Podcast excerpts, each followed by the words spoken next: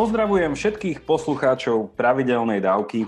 Dnes sa rozprávam s Mirkou Duránkovou. Mirka, vitaj. Ahojte. Predtým, ako sa pustíme, Mirka, do našej dnešnej témy, by som ťa chcel poprosiť trochu sa predstaviť. Asi cez takú otázku, že čo si študovala, kde študuješ a čomu sa venuješ? Uh-huh.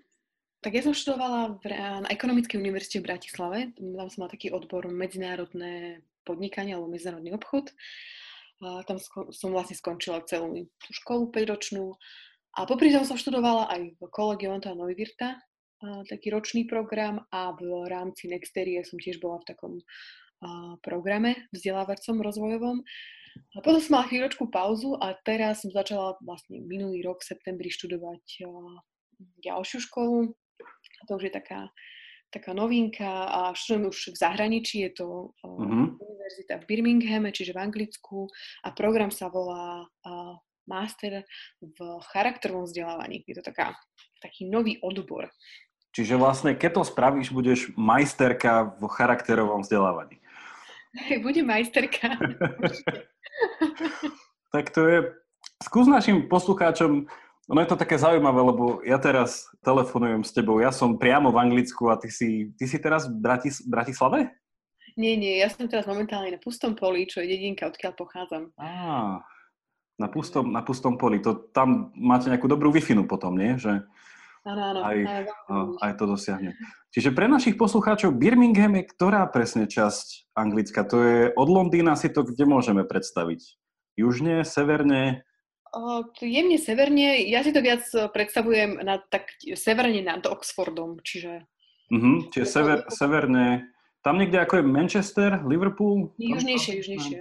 Južnejšie ešte. A, a nie, niekde, akože taká čiara nad, uh, keď ješ ako keby od Manchesteru na juh, tak uh, v tom asi 200 kilometrov môže to byť, tak odhadom.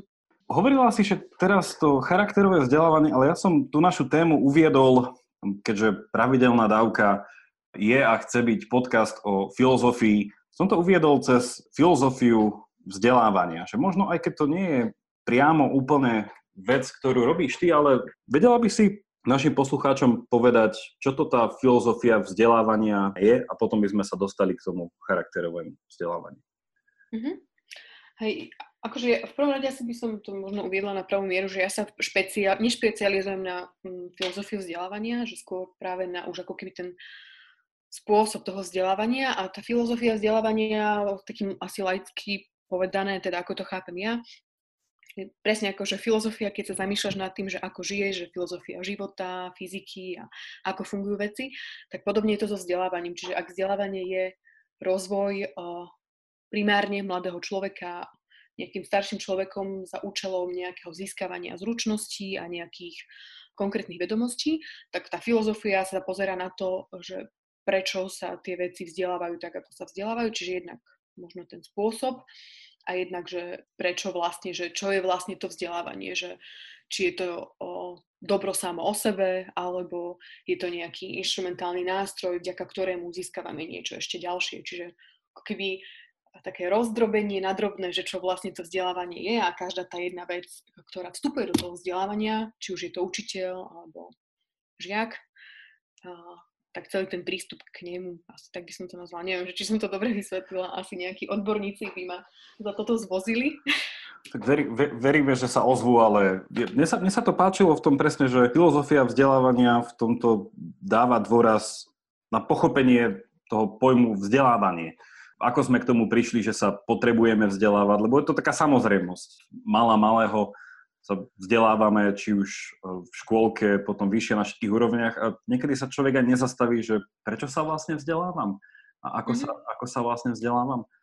Čiže charakterové vzdelávanie potom je odpovedou na otázku, čo je to vzdelávanie v niečom? Alebo aký, aký, je to jeden z možných druhov teda vzdelávania? To Asi tak by som to povedal, že je to jeden z možných druhov so zameraním práve na ten charakter. Ako keby, že to charakterové vzdelávanie hovorí o tom, že keby takou, takým princípom celého vzdelávania nie sú ani tak tie, však áno, sú aj vedomosti, ale že charakter je ako keby veľmi dôležitou súčasťou toho celého. že na čo sú nám experti, ak sú to necharakterní experti. Tak by som to asi jednoducho povedala. Že ten charakter rozhoduje. Že mnohé, a, a zároveň je to spojené, to charakterové vzdelávanie je intenzívne spojené s morálkou.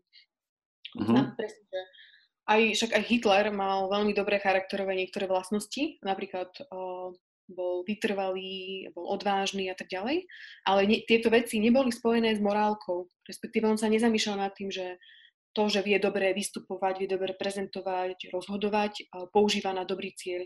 A že to charakterové vzdelávanie sa presne pozerá na tie jednotlivé zručnosti, ktoré naberám a vedomosti, ktoré naberám, práve aj tou optikou morálky a toho ako keby dobra, ako využívam tie veci, ktoré, ktoré sa učím, na čo ich využívam a tak ďalej.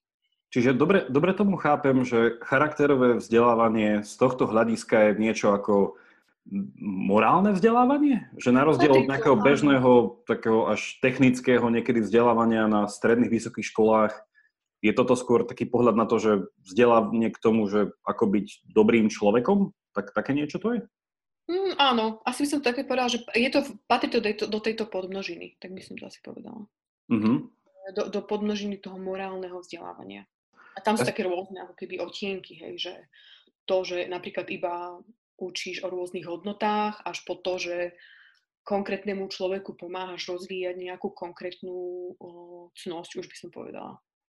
Oprav môj taký veľmi zjednodušený príbeh, lebo ja to, ja to vnímam tak nejako, že poslednou dobou, teda asi neviem, či ako koncom 20. storočia a určite už teraz v 21. začal taký prúd toho, že sa robila že filozofia rôznych vecí a s tou filozofiou vzdelávania sa prišlo k nejakému takému, že, také nespokojnosti s viacerými možno vzdelávacími modelmi. A je pravdou to, že takouto nejakou úvahou a tou nespokojnosťou sa prišlo ku charakterovému vzdelávaniu ako k nejakej novej veci? Že je to svojím spôsobom novinka na trhu vzdelávania?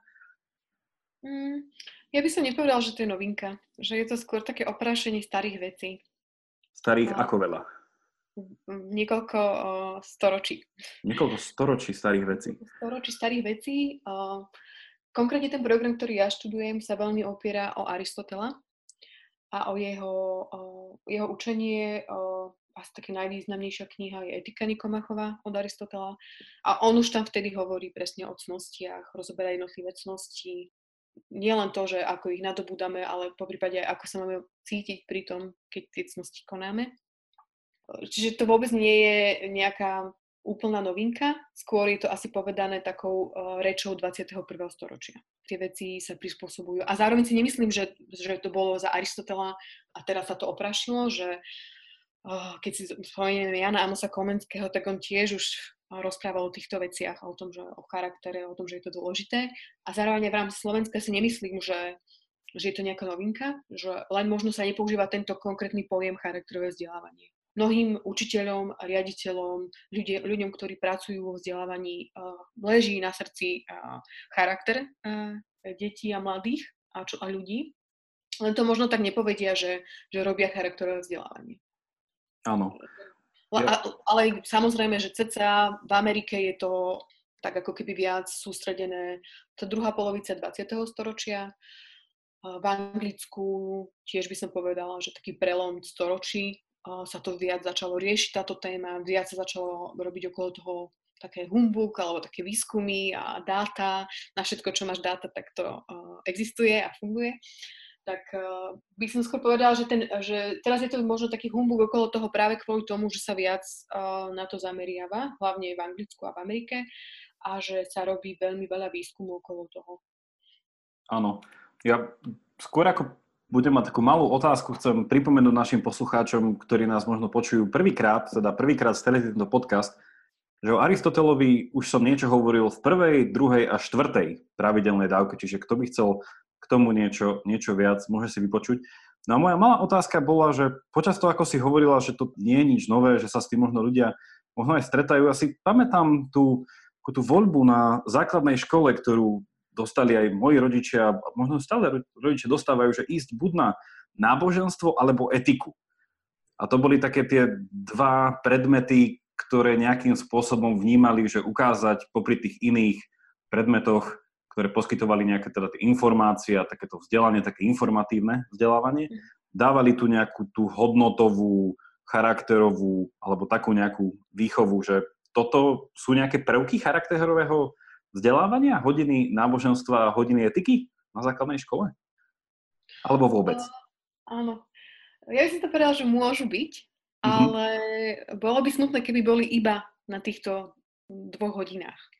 Alebo napríklad, že iba jedna hodina do týždňa na náboženstve, alebo je smutné, že si to ohraničujeme iba na nejakú konkrétnu hodinu, napríklad náboženstva alebo etiky. Že toho vzdelávanie charakteru uh, začína už od toho, keď má dieťa pár dní a že ten fakt, že kľúčový vek uh, je to je možno už teraz momentálne apel na rodičov, že nenechávať to charakterové vzdelávanie a rozvoj charakteru, čo si myslím, že mnohí vedia, na tú školu, ale že práve ešte v tom predškolskom veku je to veľmi kľúčové a vtedy to dieťa ako keby najviac nasáva. A potom samozrejme na tej základnej, strednej, po prípade vysokej škole, že to neobmedzovať iba na nejaký konkrétny predmet, aj keď nám možno v niektorých predmetoch sa to učí alebo rozpráva sa o týchto veciach viac, ale že to, to charakterové vzdelávanie môže byť ako keby uh, už aj chytené cez kultúru školy a cez to, ako sa ľudia k sebe navzájom správajú a ako, ako sa správa riaditeľ, ako sa správajú upratovačky, až cez to, že keď napríklad majú učiteľa matematiky, tak ten učiteľ matematiky eh, ich nielen, že učí nejaké konkrétne matematické postupy a príklady, ale zároveň ich učí nejaké vytrvalosti, eh, odvahe, toto sú už pomaly začíname dávať nejaké príklady tých cností, nie? že tých nejakých charakterových vlastností, ktoré sa teda učia týmto. Ja si myslím, že z toho, čo si hovorila, už veľa poslucháčov môže začať tušiť ten rozdiel medzi tým, že charakterové vzdelávanie nie je nevyhnutne predmet na škole. Nemyslí sa pod tým jeden predmet, na ktorý sa zapíšem, dostanem z neho C alebo nejakú peťku a idem ďalej hovoríš o niečom ako takom nejakom celistvejšom, dlhodobejšom nejakom takom životnom projekte. Charakterové mhm. vzdelávanie je asi niečo takéto. Áno, charakterové vzdelávanie je o tom, ako žiť dobrý život a ako žiť naplnený život. Ktoré, a hovorí o tom, že to vzdelávanie je dobro samo o sebe a zároveň charakterové vzdelávanie by nemalo byť instrumentalizované, znamenajúc, nerozvíjam svoj charakter a nejakú svoju vytrvalosť preto, aby som mal lepšie známky, ale že aby som bol dobrým človekom, aby som bol vytrvalým človekom. Preto aj keď si povedal tú etiku alebo to náboženstvo, že to je také ako keby ohraničenie tou, tými dverami tej triedy, že OK, tak teraz máme náboženstvo alebo etiku a bavíme sa o týchto veciach, ale ako náhle zatvorím dvere a vidím na chodbu, tak potknem spolužiaka. To nie je o tom. Tak ako učitelia matiky nechcú, aby žiaci využívali matiku iba na tom danom predmete, ale aby sa zamýšľali nad tým, aj keď idú cez záhradu a počítajú stromy alebo čokoľvek iné. Vedia si vypočítať dôležité veci aj v praktickom živote, tak presne o tom je aj to charakterové vzdelávanie, že nenechávam to v tej triede, ktorej sa to učím, alebo mimo triedy, napríklad na nejakom krúžku, ale že aplikujem to do svojho života a žijem tie cnosti, alebo ako sa uh-huh. to nazvať. Uh-huh. Ja sa teraz tak úplne, že prakticky, keď sa to snažím nejako predstaviť, chápem z toho tú nejakú celoživotnosť toho vzdelávania aj s tým, že je tam chápanie, že vzdelávanie je hodnotná vec, nie preto, akým spôsobom mi môže pomôcť, neviem, že zarobiť viac peňazí alebo získať lepšiu prácu, ale že ma teda robí lepším, lepším človekom.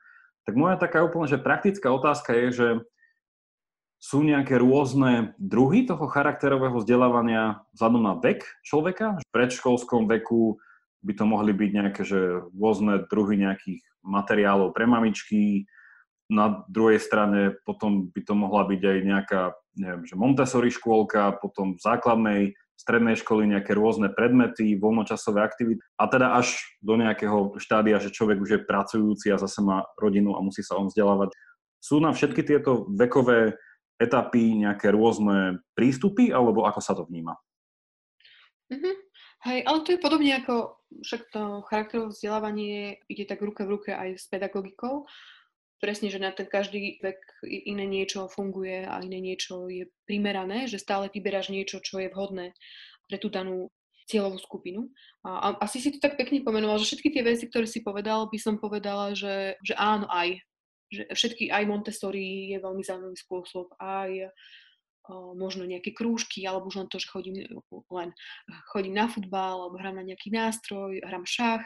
Že to sú, čiže nie len školské aktivity, ale aj mimoškolské aktivity, letné tábory, ktoré, ktoré sú cieľené na to, aby tie detská sa tam rozvíjali. Nielen, že by tam naberali nejaké konkrétne vedomosti, ale presne, aby spolupracovali medzi sebou, aby vytvárali rôzne aktivity spoločné, aby premyšľali a aby si cibrili charakter. Až po to, že sú napríklad rôzne kurzy pre mladých profesionálov, lebo napríklad lekári možno sa viac potrebujú sústrediť na cnosť empatie ako nejakí právnici a podobne, hej, že ako keby už konkrétne rozvíjaš viac tú cnosť, s ktorou viac ako keby prichádzaš do styku. To je ako keď v jednej takej knihe, ktorú teraz čítam práve z toho, tohto charakterového vzdelávania, ten autor Jan Morris hovorí o tom, že, že ten char- náš charakter je ako taký motýl a ten motýl vzniká z húsenice a tá húsenica požiera rôzne veci od kvetín až po neviem čo všetko a že to, čo tá húsenica požiera, tak potom takej farby je ten motýl. Uh-huh. A presne o tom to je, že, že čo my do seba dávame, ako keby by som to povedala takým, že nie len vedomosti, ale aj, že aké filmy pozeráme, ako hudbu počúvame, s akými ľuďmi sa stretávame, akých máme, aké máme role modely, akých máme učiteľov, mentorov, akú robíme prácu, tak presne to sa pretransformuje potom do toho nášho výsledného motýľa. Čiže takto nejak by som ti povedala. Že áno, že na rôzne, suma sumárom, na tvoju otázku, že sú rôzne prístupy a rôzne metódy, a asi, že sú niektoré vhodnejšie pre predškolský vek, niektoré sú viac vhodnejšie pre vysokoškolský vek a, a tak. A to sú už rôzne potom výskumy na to, že čo áno, čo nie, v ktorom veku a je to už veľmi spojené práve aj s pedagogikou, čo by zase učitelia vedeli mnoho o tom rozprávať tiež. Ak nás počúvajú nejakí učitelia, tak určite vedia, vedia niečo doplniť. Ja sa teda spýtam tak teraz, predstavím si, že nás počúvajú asi vysokoškoláci a potom už pracujúci ľudia, čo by si im odporúčila ako dobrý vstup do charakterového vzdelávania? Pre nich samých ako osobne? Uh-huh. Že ak, je to, ak sme naozaj popísali, že charakterové vzdelávanie je naozaj taký osobný rámc, že má to aj ten osobný, ale aj spoločenský rozmer, tak je to asi niečo, čo treba robiť stále, aj keď už človek vyjde zo školy, alebo možno aj popri tej teda svojej škole, že ak, ak majú nejaké špecializácie ľudia, akým spôsobom vedome sa, sa nejako rozhodnúť, idem teraz zlepšovať svoj charakter. Čo mám robiť? Ráno si dať sprchu, ísť si zabehať, alebo ak, akým spôsobom? Hej. Asi to začína to, tým samotným chcením, že vôbec chcem pracovať na svojom charaktere a uvedomením si toho, že nejaký charakter mám, alebo mám nejaké uh, vlastnosti a, a neresti alebo cnosti a povedať si, že čo sú teda tie moje hodnoty alebo moje nejaké vzorové cnosti, ktoré chcem mať. Lebo každý z nás podľa mňa má nejaký taký zoznam, možno nie spísaný, ale niekde v hlave, alebo minimálne nejaký, nejaký vzor vo svojom živote, na koho by, sme, by som sa chcela podobať. Či už je to nejaký svetý, alebo nejaký človek v rodine, niekto, koho obdivujem. A povedať si, že wow, tak toto sú tie vlastnosti, ktoré si na tom človeku vážim, to sú cnosti, ktoré ten človek má a ja by som ich tiež chcel mať. Alebo mo- možnokrát veľakrát to je to aj opačne, hej, že toto sú neresti, ktoré nechcem mať. A mnohé, a všetci vieme o tých svojich nerestiach. Viac ako o svojich cnostiach. Niektorí ľudia vedia aj viac o cudzích nerestiach. Áno. Ako, ako, ako o svojich, takže je to... Tak môžete si to skonzultovať uh, s svojimi priateľmi, manželmi, manželkami a, a kolegami to odporúčam ako ďalší krok, skonzultovať si to a povedať si, že OK, tak ja sa chcem napríklad rozvíjať, napríklad iritujem na mne, taký príklad, chcem byť viac trpezlivá, tak si cvičím v tej trpezlivosti a poviem si, že OK, tak kde najviac nie som trpezlivá, alebo v ktorých veciach sa mi zase darí byť trpezlivá, alebo čo sú tie veci, ktoré mi pomáhajú. Čiže to sú také, také už ako keby seba rozvojové a dá sa s tým pracovať, dá, niekto na tom pracuje s nejakým mentorom alebo koučom, niekto na tom pracuje sám, niekto má na to dobrého kamoša, niekto má nejakého duchovného sprievodcu alebo kniaza. Čiže sú rôzne metódy, keď chceme nejakú pomoc, a ako sa to dá robiť. Ale ja si myslím, že taký najlepší rozvoj cností je práve v priateľstve a v komunite. Ten priateľ či už je to manžel, manželka, priateľ alebo kolega, alebo komunita, ktorá ti dá pocítiť, že aha, toto robíš dobre, alebo aha, toto, uh, to si trošku vybuchol a nemusel si a podobne. Čiže, ale zároveň, keď sme úprimní sami k sebe, zase katolícka církev to má v spýtovaní svedomia a v spovedi, tak aj, aj cez to sa dá asi obrusovať. A to Neveri, never, neveriaci to majú v daňovom priznaní, takže každý, vždycky, vždycky sa to niekde nájde, toto zrkadlo. Takže z toho, čo si je povedala, ja už som to mal poznačené ako podotázku skôr. Charakterové vzdelávanie má, nepoviem, že rovná sa, ale má teda veľký prienik s mentoringom, coachingom a takým, takýmito aktivitami. Je to, je to pravda? Že je tam nejaký rozdiel medzi tým, alebo viac menej sú to už iba podskupiny toho? Je, je to jedna z metód, ktorá, ale metódy, ktoré sa dajú využívať, mentoring a coaching tak ako je Montessori rôzne techniky v rámci Montessori, ktoré sa dajú použiť presne na rozvoj charakteru, tak aj mentoring a coaching je jeden zo spôsobov, ako, ktoré mi môžu pomôcť rozvíjať uh, ten charakter. A dá sa to využívať či už jeden na jedného v rozhovore, alebo aj skupinový coaching alebo skupinový mentoring. Napríklad mám triedu žiakov, niečo sa stane, dajme tomu, niekto niekomu niečo rozbije alebo nie je nejaký konflikt a vďaka tomu nejakému coachingovému rozhovoru alebo nejakému negociačnému rozhovoru viem, viem, tie, viem tú diskusiu moderovať tak, aby tie detská sa z toho ako keby poučili, že čo sa vlastne stalo, lebo tie, práve priestor konfliktu je na to, aby sa si keby napínal tie svoje svaly. Tak ako keď cvičíš a namiesto 20 klikov si dáš ešte 25, alebo pri tých 5 sa rozvíjaš, tak presne konflikt je na to, aby sa tie veci riešili a diskutovali a na nich sa ako keby tie decka môžu učiť, že čo. A mentoring a coaching môže slúžiť ako jeden zo spôsobov. Čiže je ano. to ako keby nástroj. Ale nie je to vyslovene, že iba toto. Je to taká malá časť toho. Ja vlastne môžem na teba, Mirka, prezradiť, že vlastne ty si coach. Alebo koučka? Ako sa hovorí? Koučka? Koučka. Koučka. Aj, aj coaching, aj mentoring používam vo svojej praxi. Tak by som to... Takže ak by, ak by niektorí poslucháči nemali kouča a potrebovali kouča, necháme na konci tejto dávky aj tvoj kontakt, ale využijem to, že máš skúsenosť vlastne s coachingom a to charakterové vzdelávanie nerobíš iba na papieri, ale aj praxi. Aký bol nejaký tvoj doteraz nejaký najzaujímavejší, či už pozitívny alebo negatívny zážitok svojej koučovskej praxe? Čo bol nejaký, že vzhľadom na to charakterové vzdelávanie, čo ťa nejako prekvapilo alebo potešilo? Asi to nie je taký, že jeden konkrétny, ale že je, ťahne sa tam taká niť, cez ten coaching, aj cez mentoring, aj cez celkový ten rozvoj, že stále keď človek rieši nejaký, alebo väčšinou človek rieši kouča alebo mentora, keď sa chce niekam posunúť alebo má nejaký konkrétny problém, ktorý chce vyriešiť. A ako sa tam ukazuje, že, že stále proste sa to vrácia naspäť k tomu charakteru a k tomu, že väčšinou, že na konci dňa to nie je ani o nejakom konflikte, ktorý ten človek má s nejakou osobou, ale je to skôr o nejakej mojej charakterovej vlastnosti alebo o tom, že nemám utriedené svoje hodnoty. Alebo len to, že keď ľudia hovoria, že poraď mi s time managementom, poraď mi s time managementom, že no, že v prvom rade si musíš vyriešiť hodnoty, že čo sú tvoje hodnoty, čo sú tvoje priority, ktoré na toto obdobie života, ktoré žiješ, máš. A potom, v prvom rade stále riešim ako keby túto časť prvú, aj keď ten človek príde, on, ten človek väčšinou zároveň nepríde s tým, že potrebujem si vyriešiť hodnoty a svoje priority na toto obdobie, ale on príde s tým, že aha, neviem si zmanéžovať čas a nestíham nič, tak uh-huh. a obkľukov dostaneme vlastne k tomu, že nevieš to zmanéžovať preto, lebo nemáš vlastne určené, čo je tvoja priorita a čo nie je. A mnohokrát ťa zavalia veci, ktoré sú nepotrebné. A zle využívaš ten čas práve preto, že nevieš, nemáš zacielené na tie veci, ktoré sú potrebné alebo ktoré sú pre teba dôležité. Čiže to je asi také najväčší highlight a, a super je aj to, keď vidíš, ako tí ľudia na svoje pracujú a ako sa rozvíjajú a ako im to pomáha a, a že to potom vedie aplikovať vo svojom živote.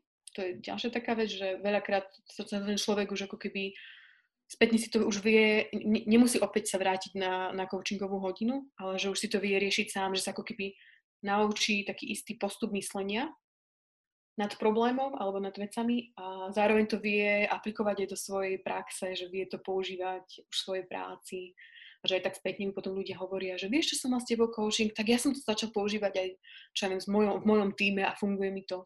Čiže to je tak potom super počuť, že to tak ľudia že im to pomohlo a že zároveň pomáhajú tým aj ostatným. Super, tak to som veľmi, veľmi rád, že rozprávam s človekom, ktorý takto efektívne vie pomôcť ľuďom a spraviť ich trochu silnejšími. Určite dostávaš túto otázku, aký je rozdiel medzi coachingom a terapiou?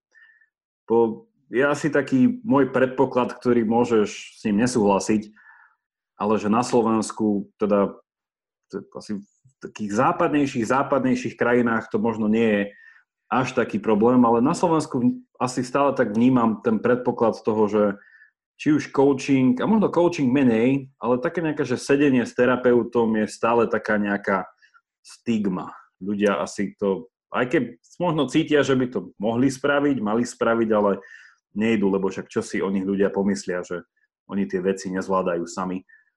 Vnímaš niečo takéto, teda to už trošku odbáčam, že ak s týmto súhlasíš, že je to tak stále možno trošku negatívne vnímané, že aký je tam potom rozdiel medzi tým coachingom a nejakou terapiou, si sadnem s nejakým psychológom. Je tam nejaký rozdiel, či nie je tam ani veľmi rozdiel? Nie som terapeut, ani som nebola na žiadnej terapii, ale iba tie veci, čo poznám, alebo že ako vnímam navnímané, že skôr je veľmi dôležité rozlišiť medzi mentoringom a coachingom, že to je prvý taký rozstrel, ktorý treba urobiť. Tak skúsme to rozstreliť. Mm-hmm.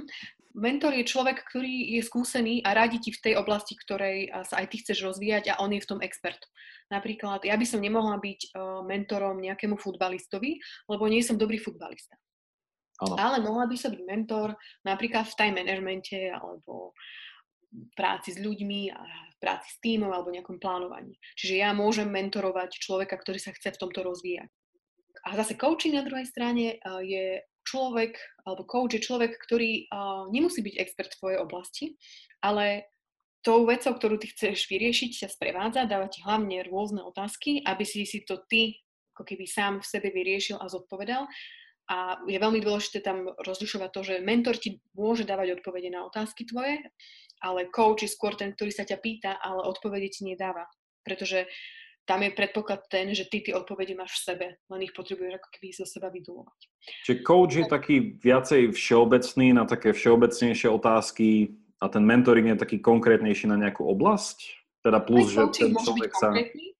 Aj coaching môže byť konkrétny, že riešiš nejakú konkrétnu vec, ktorú chceš rozlúsknuť, ale, me, ale coaching je skôr taký, že ten coach ti nedáva hmm, nedáva odpoveď, skôr ti tú odpoveď s tebou hľadá. Mentor ti veľakrát môže povedať, že vieš čo, takto to nerob, rob, rob to takto, lebo toto je e, najlepšie, ako sa to dá urobiť. Kdežto coach ti nepovie, že vieš čo, tak ja na tvojom mieste by som išla študovať filozofiu, lebo to je najlepší odbor, aký existuje, ale ti dáva otázky, že OK, že a prečo chceš študovať tú filozofiu, čo je pre teba v tom dôležité, hej, že ako keby skôr sa ťa pýta a ty si odpovedáš na tie veci. Že nedáva ti návod na život. Kdežto ten mentor je skôr ako taký starší kolega, ktorý je expert v tom, čo robí a vie ti povedať, že vieš čo, toto takto nerob, lebo to je zlé. Chápem. Ale že ten mentor je skôr v takej pracovnej oblasti, by som povedala, a také hard skills, čiže také ako keby konkrétne vedomosti, kdežto ten coach je viac také... Hľadanie roz... zmyslu života. Áno, áno, áno. Potom ten rozdiel, no. Teraz ešte sa by som sa vrátila k tej terapii. Tá terapia je skôr, že ja to aj sama vidím, keď sa rozprávam s nejakými ľuďmi, či už je to mentoring alebo coaching, že vidím, že ja už tomuto človeku neviem pomôcť, lebo je to niečo, kto, čo už zasahuje napríklad už viac do, do takých, až by som povedala, že až do takých zdravotných vecí, psychologických a ja nemám na to ani odbornosť, ani prax, ani že mám preto taký bázeň pred tým celým, eh, že poviem tomu človeku, že vieš, ja ti už v tejto veci som ti pomohla, ale tuto ďalej už ti ja neviem pomôcť, ja ti odporúčam tohto a tohto človeka, ktorý je profesionál v tomto, že chod za ním. Že veľakrát aj v tom, či už je to coaching alebo mentoring, myslím, že je to dobré vedieť aj, že vo všetkých oblastiach, v ktorých človek pracuje, si uznať takú tú, takou pokorou si povedať, že, že toto je už vec, ktorá mňa presahuje. Že ja ako coach do týchto vecí už nemôžem ísť, lebo by som tomu človeku mohol ublížiť. Alebo že tým, že by som to robil nejak laicky a nie odborne, tak by som mu poškodil. Vtedy ano. si povedať, že vieš čo, radšej, toto sú už veci, ktoré ja si, ne, ja si na nich netrúfam, že radšej od za odborníkom, ktorý sa tomu venuje. Stále tam vidím v niečom prienik, no, že ten coach a coaching v tomto, aj z tej, teda, tej oblasti toho charakterového vzdelávania mi príde, že tiež sa snaží zodpovedať na, alebo teda pomôcť človeku sám si zodpovedať nejaké tie otázky, s čím, že potom už ten psychológ, či už je taký prvý nástrel k nejakému rozpoznaniu, či už nejaké psychologickej poruchy, alebo k nejakému potom odporúčaniu na psychiatra. No ešte stále tam nevidím ten rozdiel presne, ale možno ten rozdiel nie je čierno že to skôr také nejaké... Si sa to nedá úplne tak jasne popísať. Že veľakrát to už ten mentor alebo coach vie, že toto ano. už ano. Eh, je na odbornú terapiu, že to už nemôžem ja riešiť ako coach. A s tým zase toto nám celé potvrďuje, že aj psychológia sa venuje rozvoju charakteru, skúma charakter a viac menej ho študuje potom už aj z tej biologicko-neurovedeckej stránky, že akým spôsobom fungujú rôzne tieto procesy. Možno otázka, ktorá niekomu napadla, ktorú sme viac menej tak e, nezodpovedali, lebo to bol taký silný predpoklad, že ľudia minimálne tak sedliackým rozumom si to vedia nejako vysvetliť. Ale čo je to ten charakter podľa teba? Keď toto charakterové vzdelávanie, tak čo to vlastne vzdelávame? Je to nejaká ľudská myseľ? Je to nejaký náš rozum? Alebo čo je to ten charakter? To je dobrá otázka. Asi nemám takú nejakú že naučenú poučku. O to lepšie. O to lepšie. To lepšie. charakter sú, ja by som povedala, že charakter sú tie vlastnosti a postoje človeka, ktoré rozvíja celý život a ktoré tvoria jeho osobnosť, alebo sú súčasťou jeho osobnosti, asi tak by som to nazvala. A hej, že potom sa dá rozprávať o tom, že do, ve, veľakrát to tak počujeme, nie, že ten má dobrý charakter, ten má zlý charakter, alebo že dobré charakterové vlastnosti, zlé charakterové vlastnosti. Alebo to bol taký, že bezcharakterný. Áno, áno.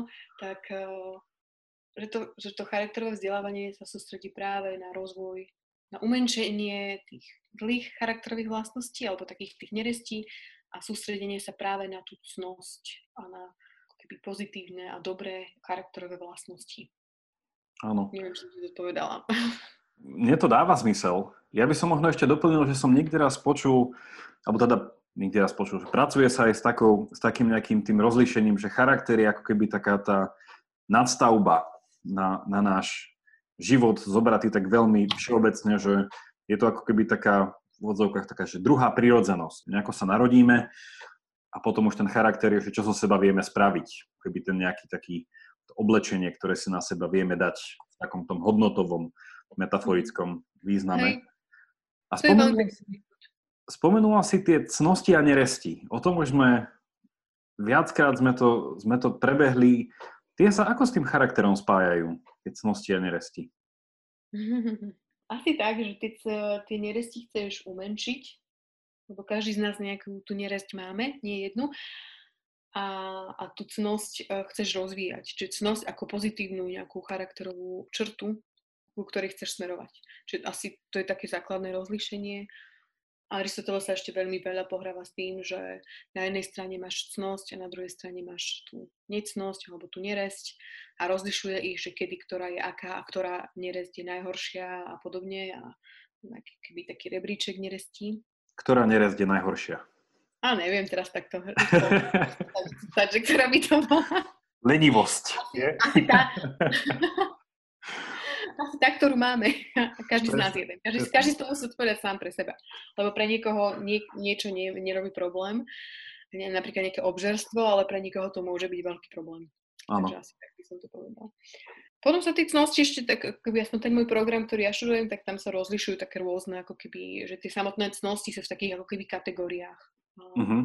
Napríklad, že intelektuálne cnosti alebo performatívne cnosti, potom také, že občianské cnosti, a cnosti, ktoré sú spojené s eh, morálkou, či morálne cnosti, že také štyri kategórie, alebo veľa, veľakrát, aby si to možno poslucháči vedeli lepšie predstaviť, mnohí z nás sme určite počuli, že kardinálne cnosti.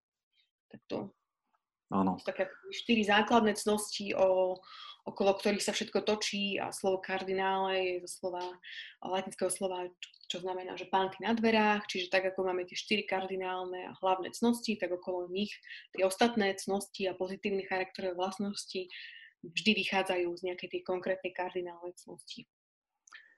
Ja mám pre mojich poslucháčov aj pripravenú jednu budúcu dávku o etike cnosti Aristotelovej ešte niečom hlbšie, ale tak skúsme, či si spomenieme na všetky štyri kardinálne cnosti. No skúsme. Dáme to? tak je tam rozumnosť? Je tam rozumnosť, je tam spravodlivosť, tam miernosť a ešte je tam odvaha. Tak sme to dali všetko. Čiže charakterové vzdelávanie v niečom môžeme povedať, že má asi ich viacero, ale keď si zoberieme tieto štyri základné cnosti, tak tie má nejako na muške, hej? že každému človeku v rámci toho, že ktorá mu chýba, by mu ich vedela nejakým spôsobom pomôcť, aby ich získal. Mm-hmm. Akým spôsobom sa tieto cnosti získavajú? Viem, že už sme to párkrát spomenuli, ale nedá mi túto otázku opomenúť, možno pre zopakovanie. No na to je taká veľmi uh, jednoduchá odpoveď. Teoreticky, ale prakticky je to veľmi náročné. Čiže Cnosť sa získava pravidelným opakovaním. Cnosť je ako taký istý návyk, ktorý si človek v sebe vytvára. Prvý taký krok k cnostnému a charakterovému životu, to je to, čo sme sa ešte trošku skôr bavili, je v prvom rade mať tú vedomosť, že také niečo existuje. Áno. Že sú nejaké cnosti, sú nejaké neresti, toto sú moje cnosti, toto sú moje neresti a tak ďalej. A potom ten ďalší krok je, že viem ako keby rozlišovať medzi nimi, viem sa o nich teoreticky baviť, že aha, tento človek sa zachoval necharakterne, tento klamal, tento bol odvážny, že viem ako keby rozmýšľať nad tým. A taký tretí krok je konať tie cnosti. A ešte ja by som povedala, že, že, že Aristoteles dodáva ešte taký štvrtý krok a to už je najväčší level, ktorý ja som si pri mnohých tých mojich cnostiach povedala, že no tak ešte nie som cnostá v tejto otázke. je, že keď Aristoteles hovorí, že naozaj cnostný človek je človek, ktorý keď koná tú, tú cnosť, tak pociťuje radosť z toho, že koná tú cnosť. To znamená, že e, napríklad, že nielen, že ti, čo ja viem, že upečiem koláč, ale aj pociťujem radosť, že ti upečiem ten koláč a, a mám z toho radosť, že som sa podelil. Jasné. Nie len to, že, že som mierna v tom, že si nedám tú čokoládu, ale... Teším, že si ju nedám. Aj radosť, že som si ju nedala. A to veľakrát ešte nie som v tomto leveli, napríklad ja. Aristotelovi je veľmi dôležité to, že ako sa človek cíti pri vykonávaní tých cností. Že to veľakrát hovorí o, o ňom, že v akom leveli toho rozvoja cnosti je momentálne. Áno. Že, by si... to urobila iba z toho, že viem, že to je dobré, ale s takým ako keby seba zaprením, alebo to robím preto, že, že viem, že to je dobré, aj ma to samé, samú napadlo, nemusel mi to nikto pripomenúť, napríklad rodičia, že poďakuj. Áno. Tam som vďačný. Až po ten level najvyšší, že že som poďakovala a zároveň som bola šťastná, že som poďakovala a tak ďalej. Že už je to ako keby, a samozrejme, ako každý návyk tej cnosti, ako aj ostatné návyky, že už keď, že mať ich už také zautomatizované, že už ich ani nevnímaš, že na nich pracuješ. Že to je tak, ako keď vieš šoférovať a popri tom už aj sa piješ vodu, alebo si spievaš rádio, alebo raz rádiom, alebo telefonuješ, čo by sa nemalo teda. No.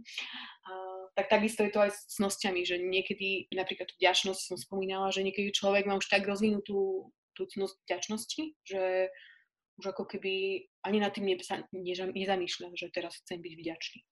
Zaujímavá vec. No, prepač, dokončí. Je ešte taká zaujímavá časť toho celého, že že veľakrát nie je konflikt ani tak medzi cnosťou a necnosťou, teda to neresťou, lebo to vieme veľmi rýchlo rozlíšiť, hej, že toto je cnosť a toto je necnosť. Napríklad toto je pri miernosti správne jedenie a správna dávka jedla a toto je nemierna dávka jedla a opitosť napríklad. Ale že veľakrát je ako keby ťažká, ťažké rozlišovať medzi viacerými cnosťami naraz. Často sa používa taký príklad zo školy, že, že detská chcú byť pravdivé k učiteľovi a povedať pravdu, že ten môj spolužiak opisoval, ale na druhej strane chcú byť zase lojálne k svojmu spolužiakovi a neprezradiť ho, nenapodzovať na ňo. A že veľakrát, no a tam je veľmi dôležitá práve rozumnosť ako cnosť, Aristoteles to nazýva pronesis, taký veľmi kloňovaný výraz v charakterovom vzdelávaní, že práve tá rozumnosť pomáha pri rozlišovaní tých jednotlivých cností. A keď sa dve alebo viaceré cnosti bijú naraz v jednej situácii. Že budem teraz lojálny k tomu svojmu spolužiakovi, alebo budem pravdu vravný a poviem pravdu učiteľovi. Že čo je ako keby väčšie dobro. To vlastne ma vedie k otázke toho, že nestojí v niečom charakterové vzdelávanie hlavne na rozumnosti? V tom, že nie, nie je cieľom pomôcť ľuďom byť rozumnejší a keď budú rozumní, tak nejakým spôsobom budú vedieť aj kedy byť vďačný, kedy byť pravdovravný, kedy byť statočný, kedy byť mierny. Či nefunguje to takto? Áno, áno, áno. A tá rozumnosť? Rozumnosť je taká tá kráľovná cnosti. Kráľovná cnosti. Má, má, aj krá, má aj kráľa tá kráľovná? Či, uh, ako sa vníma, alebo teda, ako sa pozerá toho štúdia charakterového vzdelania, ako zvýšiť rozumnosť. Lebo keď si pozriem opak, tak asi človek nerozumný, to je ešte tak pekne povedané, ale potom povieme, že hlúpy. Nikto nemá rád, keď mu je povedané, že no, to, to, bolo, to bolo aké hlúpe od teba, alebo ty si bol aký hlúpy. Čiže na to sú ľudia hrozne citliví. Nemôžem skoro nikomu povedať, že no, tak ty žiješ hlúpo, ale na druhej strane, keď nemajú rozvinutý charakter, tak sú viac menej hlúpými ľuďmi v niečom že ako ľuďom komunikovať, že je tam taký ten veľmi citlivý paradox. Ľuďom treba komunikovať ich vlastnú hlúposť a potrebujú ju zmeniť. Ale ako to spraviť, aby sa tí ľudia poprvé neurazili a po druhé videli, že naozaj im ten druhý človek chce dobre a sám možno nejakým spôsobom bol, kde sú teda oni. Ako sa na toto pozera charakterové vzdelávanie? To je asi taká dosť ťažká otázka, že mm, tá rozumnosť je ako keby pomocníkom a kľúčom k tým ostatným cnostiam a k tomu cnostnému životu. A že ty si ako keby nastrelil viaceré obrazy. Uh, neviem teraz, že ktorého sa mám chytiť prvého. Ktorý nechceš? Že je to že taký ako keby postup pri roz, rozvoji tej rozumnosti, to s tým si tak trošku začal, je, že v prvom rade sa ako keby to odporúčajú aj rôzni autory kníh múdrych o charakterovom vzdelávaní, že zamysliť, zamys, zamýšľanie sa alebo len tá uh, tradícia, ktorú má uh, katolická církev, uh, spýtovanie svedomia, tak to je ako keby jeden, jeden zo spôsobov, že zamýšľať sa nad tým, že, uh, alebo reflektovať si svoj deň a prechádzať si cez ten deň a um, uvedomovať si, že ako som sa zachoval. Alebo aj keď sa niečo udeje, tak vedieť sa ako keby zastaviť a pozrieť sa na to, čo sa udialo. Čo je, ale, ale to sú, to sú také ako keby, že to je taký základný základný krok, ako rozumne riešiť veci počas dňa.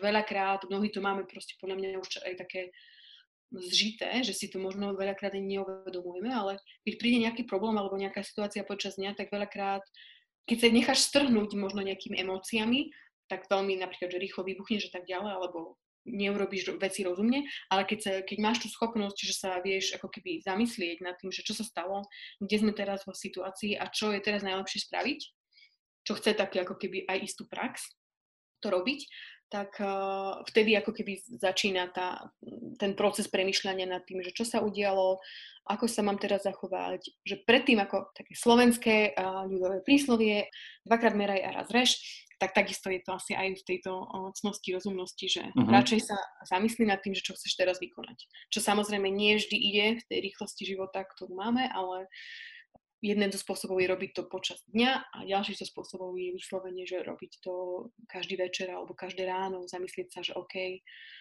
ako som sa choval, čo sa dialo, alebo aspoň to robí raz mesačne, že, čo sa udialo za tento mesiac. Mini, minimálne raz do mesiaca. Už, už uh, po, polročne, ročne by bolo...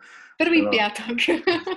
Ale je to veľmi zaujímavé, že ako si to veľmi trefne vysvetlila v tom, že je tam taká tá bežná sokratovská múdrosť toho, že skúmať svoj život. Proste pýtať sa, mhm. zastaviť sa, zreflektovať v niečom, ako sa tak povie, že žiť s otvorenými očami, jednoducho mhm. skúmať, tie, skúmať naozaj tie veci a byť pozorný. Nie? Že dávať pozor na to, čo robím, čo som nespravil, a zhodnocovať to. Že to je naozaj taká celkom, mm-hmm. celkom Myslím dobrá... Si, že... Myslím si, že keď človek úprimne hľadá pravdu, vo svojom živote a, hľada pravdu aj vo svojom konaní. A že mu to na tom záleží, takže to je jeden z takých tých najlepších, najlepších vecí, ktoré môže urobiť. A, veľa, a, a samozrejme to hľadanie pravdy vyžaduje aj takú istú úprimnosť k sebe a k ostatným. A úprimnosť k sebe, že napríklad, hej, zamýšľam sa nad tým, ako som konal, tak si povedať, že well, tak toto som pokašľal, alebo si povedať, že no, toto sa celkom podarilo, alebo oh, toto sa nepodarilo a mal by som sa tomu človeku ospravedlniť, alebo na budúce, keď to budem robiť, mal by som to urobiť takto skôr. Že učiť sa z toho svojho života každodenného. Áno. Aj vo filozofii, teda ten, keď sa vo filozofii skúma pojem pravdy, tak sú také dve rozlíšenia. Teda jedno je, že, že pravdivo sa chápe ako tá, tá korešpondencia medzi to, čo je tá realita a to, čo ja vnímam ako čo by mala byť realita. Mm-hmm. Čiže viac menej prípadom. Čiže to je tiež taký, taký, taký checkpoint pre človeka, že to, keď človek sa snaží žiť pravdivo a keď sa mu to nedarí, tak nepravda si ťa nájde proste ako múr, že do nej narazíš v niečom, lebo svet okolo teba nebude fungovať. Teda aspoň ty nebudeš vedieť fungovať v tom svete, svete aký je. Čiže tá, čiže tá rozumnosť cez to hľadanie pravdy, takú tú zdravú dopytovanosť, alebo to dopytovanie sa na tie, na tie veci, určite dobrým, dobrým začiatkom. A dobrý začiatok je aj mať nejaký vzor. Mhm, super. Napríklad, čo si hovoril o tej pravde, že to, čo sa javí ako pravda a tak ďalej, tak ja, mňa tak hneď napadla taká vec, že to, čo aj by som chcela, by bola pravda. V zmysle, že takto, takto sa to udialo, toto je realita a do budúcna ja by som chcela, aby som sa zachoval takto. A toto je ako keby možno nejaký môj vzor, ako som mm-hmm. mohol reagovať uh, na tú situáciu. Že mať isté vzory je tiež dobré, aby som vedel, že k čomu smerujem, čo je už ako keby tá najvyššia možná cnosť, ktorú môžem dosiahnuť. A toto je jeden z ďalších kľúčových pojmov v charakterovom vzdelávaní. Napodobňovanie niekoho, kto už je tam, kde ja by som chcel byť. Nie, že to je tiež jedna... Ale verím, že to už sú také nejaké veci, ktoré človek automaticky vníma aj s tým mentoringom, coachingom a týmito aktivitami, že je to nejaké stávanie sa niekým, kým chcem byť niekto iný tam už predo mnou je, ako si vysvetlila v tom mentoringu, tak ten mentor už je tam nejakým spôsobom. Čiže na neho môžem zliadnúť v tomto. Chcela by si ešte niečo k tomuto doplniť, lebo mám ešte takú jednu otázku poznačenú a rád by som sa ťa ju spýtal. Tomuto. No, tak sa spýtaj. Lebo to je taký u Aristotela taká zaujímavá vec. Keď si povedala, že tá jeho ten prístup k tomu charakteru, vzdelávaniu a celkovo k tej, tej etike, je tam ten dôraz na aj na tú citovosť toho človeka, na tie, ako, ako cíti, tie pocity. Nie iba teda nejaké to rozumové, ale aj potom takéto nejaké to emocionálne. Uh-huh. A tam je taká tá zvláštna, až tá zarážajúca vec, že teda človek nejakým spôsobom by mal byť naučený, ako niektoré veci cítiť. Ako, že, alebo že akú emóciu pri niečom pociťovať, lebo nie je to asi samozrejmosť, že Emócia je takým nejakým indikátorom správnosti. Veľakrát sú také tie príklady, nie? že deti vidia, ako nejaká babička spadne a začnú sa jej smiať. Hej? Tak príde niekto starší, skúsenejší, rozumnejší a povie im, že nie. Toto nie je dôvod na radosť. To je naplač a máte sa teraz bežať a pomôcť. Človek sa musí tak nejako naučiť spájať tie emócie s tými správnymi skúsenosťami. A tam je to pri tých cnostiach a nerestiach je to tiež také zvláštne, že veľakrát pri nerestiach človek pociťuje také pozitívne emócie a musí sa tým vzdelávaním naučiť tam vidieť niečo negatívne. A ako si spomínala s tým vrcholným štádiom toho Aristotela, že v tých momentoch človek už cíti radosť a také tie pozitívne emócie z toho celého, že aj to treba nejako sa naučiť. Že vo začiatku sú tam negatívne, až to potom prejde do tých pozitívnych, že ma fascinuje v, tejto Aristotel, v tomto Aristotelovom prístupe tento dôraz na to, že emócie sú veľmi dôležité, ale same o sebe nie sú smerodajné a treba ľudí učiť, kedy a ako cítiť veľakrát. To nemusí byť bráne ako samozrejmosť. Áno. Berie sa toto ako nejaký, že je k tomu aj nejaký postup na vzdelávanie, či už coachingu, alebo v tom, čo študuješ? Je to tam téma? Hej, je to veľká téma. Uh, teda veľká. Je to súčasť toho, pretože ano. ten odbor, ktorý ja študujem, je veľmi založený na Aristotelovom vnímaní cnosti a jeho etike cnosti. A presne z tohto sa ako keby vychádza, a to je jedna z kľúčových vecí, vedieť vnímať, alebo že veľakrát tá emócia ti povie, do, ako som už povedala pred chvíľou, že, že v akom štádiu rozvoja tej cnosti človek je.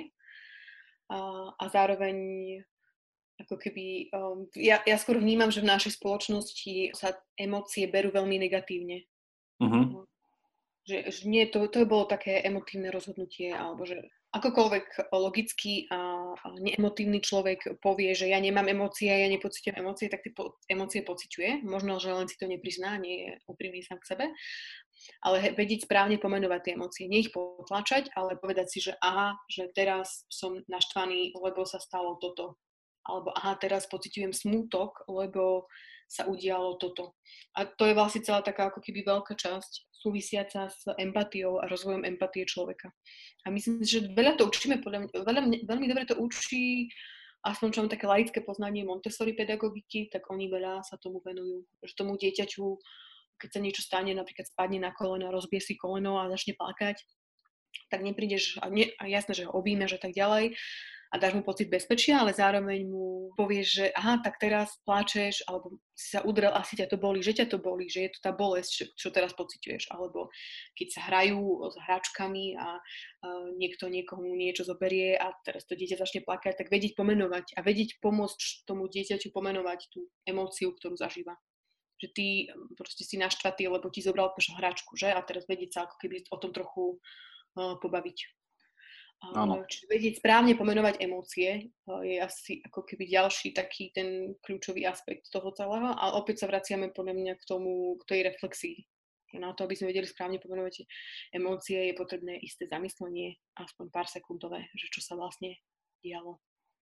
Áno, ono, akokoľvek je tam miesto pre tie emócie. Že ja zas, niektorom, niektorých prípadoch by som bol asi opatrný, lebo aj vo filozofii boli minulo, teda v druhej polke minulého storočia bolo viacero prúdov, ktoré morálku stavali iba na emóciách, ale to si ja nemyslím, že Aristoteles by v tomto chcel tvrdiť, ale určite je pravda, že emócie sú v niečom odstavované na kraj.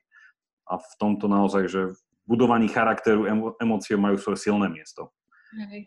to je na Jasné, že nie sú všetko, to netreba ano takto vyhrocovať, ale sú tam a sú, nemáme ich na nich zabúdať.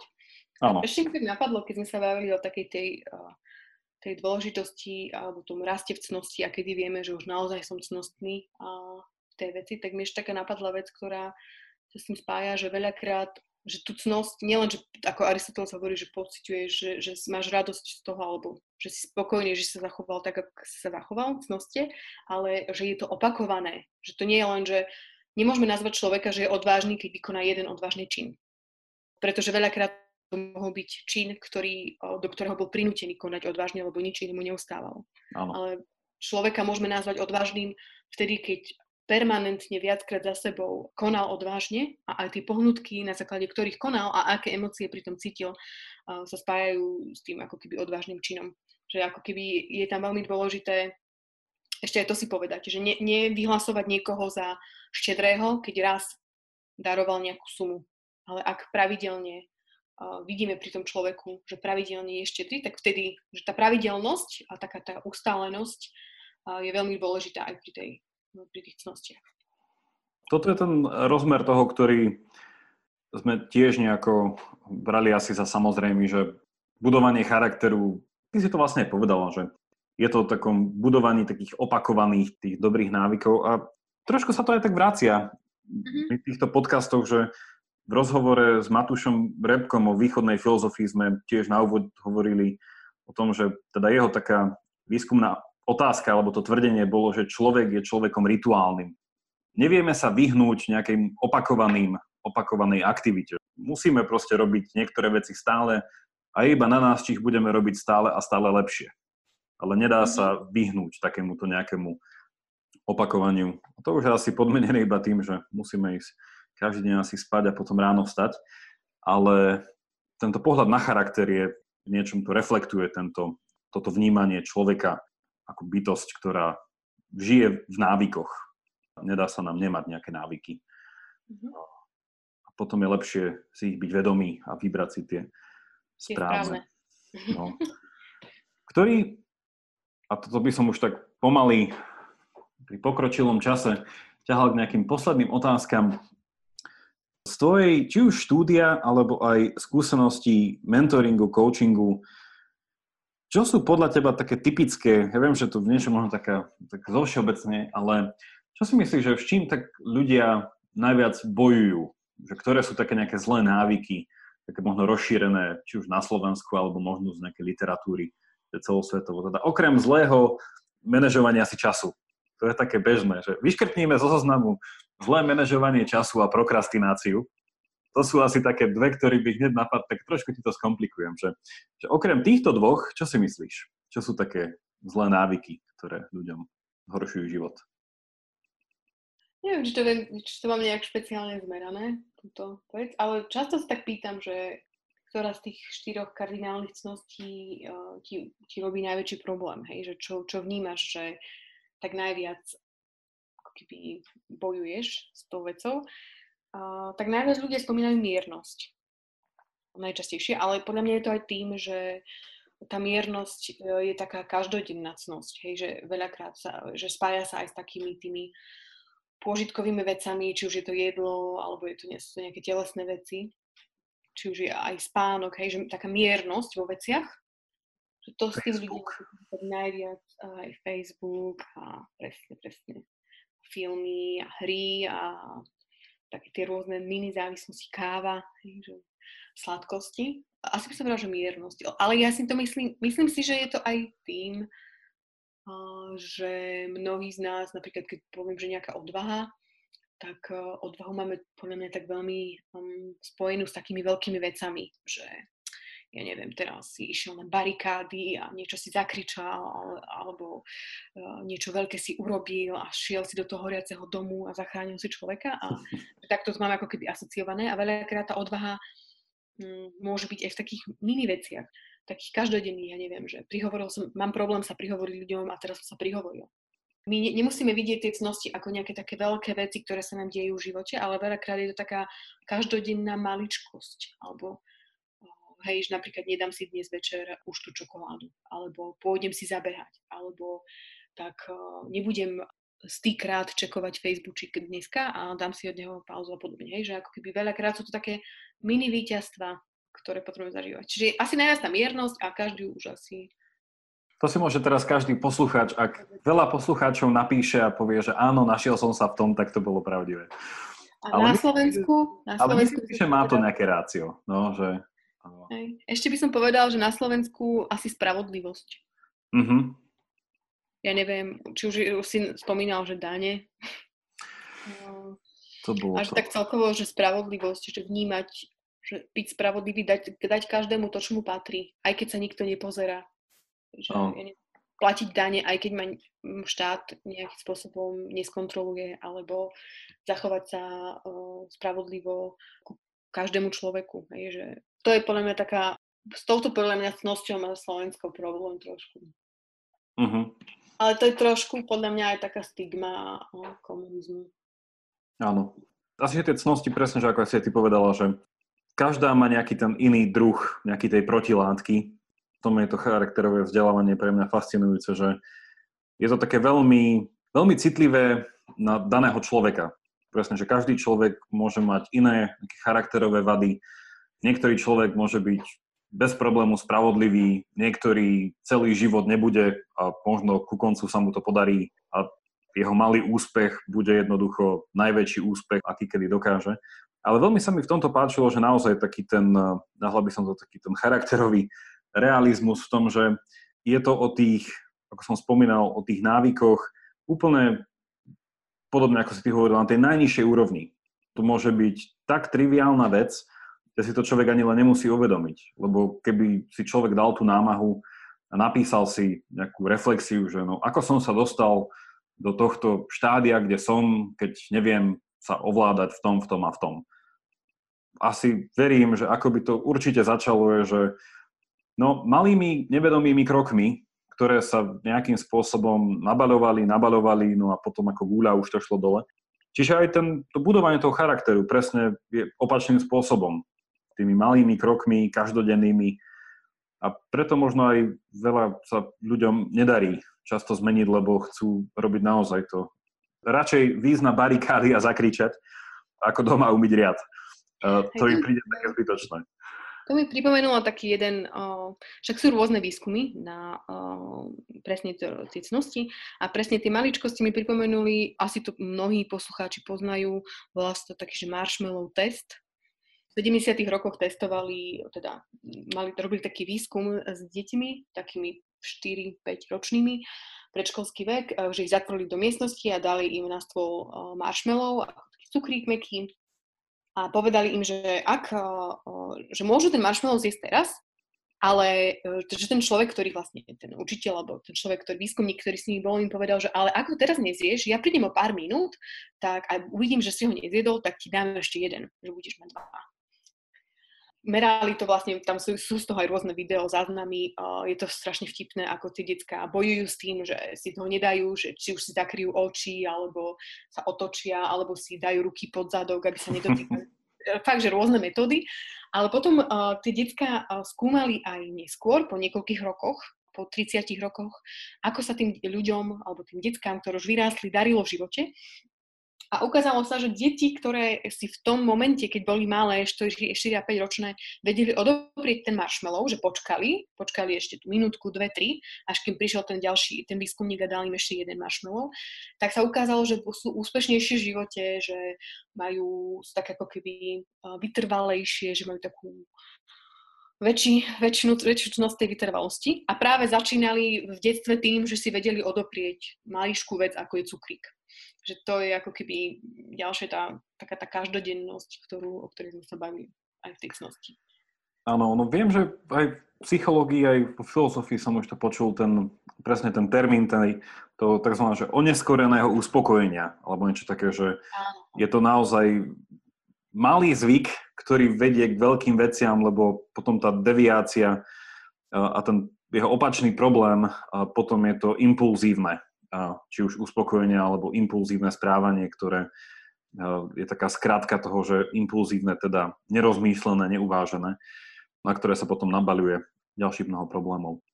Dobre, Mirka, dám ti teraz priestor, ak ešte k tomuto všetkému by si chcela niečo doplniť. Ak ti nič nenapadne, ukončím to záverečnou otázkou. Um... Veľa, vecí sme, veľa vecí sme prebrali, či ešte nejakú dieru netreba zaplátať.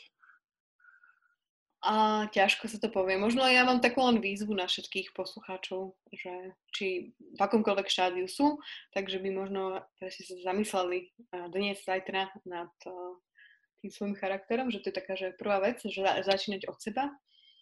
A, a druhá taký, druhý taký krok je, že, je, že myslieť na tých ostatných okolo seba. Že mne, ja keď si čítam tie veci a študujem to, tak tá, tá vec je tak široká a toľko veľa vecí sa dá na Slovensku v tej téme robiť, že, že ja neviem, že čo začať skôr, že či sa začať venovať rodičom a ukázať im, že je fakt kľúčové, ako vychovávaš svoje dieťa, ako sa mu venuješ, aj keď má jeden rok, dva roky a tak ďalej. Alebo sa venovať pedagógom a pomáhať im v tom, čo robia, lebo je to proste kľúčové, aby boli role modely, aby uh, uh, mysleli aj na ten charakter a na spravodlivosť a tak ďalej. Alebo už sa venovať na vysokej škole a zlepšovať pedagogické fakulty a venovať sa mladým profesionálom. Hej, že, v tom, že je to tak široké spektrum, že možno je také pozvánka pre ostatných, pre všetkých, ktorí mm, si toto vypočujú, a že v tých veciach sa dá veľmi veľa na Slovensku robiť a je to veľmi veľká téma a myslím si, že pre Slovensko a pre svet uh, neskutočne potrebná. V Amerike, v, v Anglicku si to uvedomujú už viac, už tam aj viac peňazí do toho ide a veľa ľudí sa tomu venuje. Na Slovensku to ešte nie je až taká téma, ale že možno to je aj taká pozvánka, že ak niekto má záujem o túto tému a chcel by sa do toho viac ponoriť a robiť nejaké veci, tak budem rada, ak sa mi ľudia ozvú. A... Na aký e-mail by sa ti ľudia mohli ozvať? Uh, asi na môj súkromný mirka.durankova zavinač gmail, to je taká asi najjednoduchšia. Čiže mirka.durankova zavinač, zavinač gmail. Prehovorila si ako správny coach, nemôžem to inak, uh, inak, inak opísať. Toto bolo pre ľudí výzva do takého prvého, nultého stretnutia s budúcim coachom. Uh, zamyslieť sa nad sebou a nad, nad svojim okolím. Ďakujem ti za to pekne a posledná otázka, ktorá nevylaká, ale poteší. Rozprávali sme o mnohých veciach, mnohé z nich boli z kníh, ktorých čerpáš počas tvojich štúdií, ale verím, že ťa v živote ovplyvnilo viacero kníh, tak čo by si našim poslucháčom odporúčala? Ktorá kniha pre nich by bola dobrá? Nemusí to byť priamo z charakterového vzdelávania niečo, čo tebe pomohlo, aby si chcela, aby to mali u seba na poličke. To je ťažká otázka. Mm, asi by som povedala, že nemusia hneď začínať nejakou odbornou literatúrou, že veľakrát čítať dobrú beletriu, klasické diela svetových autorov, či už je to, či už je to Dostojevský, alebo ja neviem, Remark, alebo také tie klasiky. Jane Austen, hej, že Jane Austen je majsterka uh, v empatii a vo vzťahových veciach a presne aj v, v popisovaní cností a nerestí, že, že veľakrát nemusíme načírať do nejakých odborných tém a že tie veci podľa mňa už ľudia aj majú u seba na poličke, len sa na to nikdy nepozreli optikou práve toho charakteru a, a rozvoja a svojho charakteru, vidieť to na tých postavách v knihách. Čiže také najjednoduchší spôsob je čítať viac a čítať viac beletrie a už keď čítam, tak veľmi dobré knihy a odporúčané knihy, čiže klasiku. Čiže to by som asi týmto začala, že to aj mňa veľmi ovplyvňovalo. Ak by som mala možno odporúčiť niečo ľuďom, ktorí už chcú ísť takže odbornejšie, tak by som si asi Myslím, teraz čítam takú jednu veľmi dobrú knihu, volá sa to, že Teaching Happiness and Wellbeing in Schools čiže ako učiť šťastie a dobrý život v školách a je to taká príručka, už by som povedala, že skôr pre učiteľov, uh-huh. lebo píše to aj jeden učiteľ, ktorý učí cca 10 až 15 ročné decka. Čiže ak odborne, tak toto je taký jeden z návodov, kde ten učiteľ dáva aj konkrétne nápady na hodinu, čo sa dá robiť s deckami, ale je to všetko v angličtine zatiaľ, všetky, celá táto literatúra, ktorú, ktorá je dostupná. Na Slovensku, v Slovenčine je toho pomenej. Týmto dávame výzvu všetkým ľuďom, ktorí by chceli študovať za prekladateľa tlmočníka. Prekladateľov nikdy nie je dosť. Takže super, ďakujem ti Mirka za tieto hodnotné odporúčania. Ďakujem ti za tento čas, ktorý sme mohli spolu stráviť. Je to vždycky v niečom obohacujúce rozprávať sa s obohacujúcim človekom. A teraz som použil asi 10 krát slovo obohacujúci. Verím, že to aj pre poslucháčov bolo aké obohacujúce. Ďakujem ti veľmi pekne, Mirka, a srdečne pozdravujeme našich poslucháčov, s ktorými sa pri pravidelnej dávke počujeme budúcu stredu. Ja ďakujem tiež za tento obohacujúci rozhovor. Dobre, ahoj Mirka.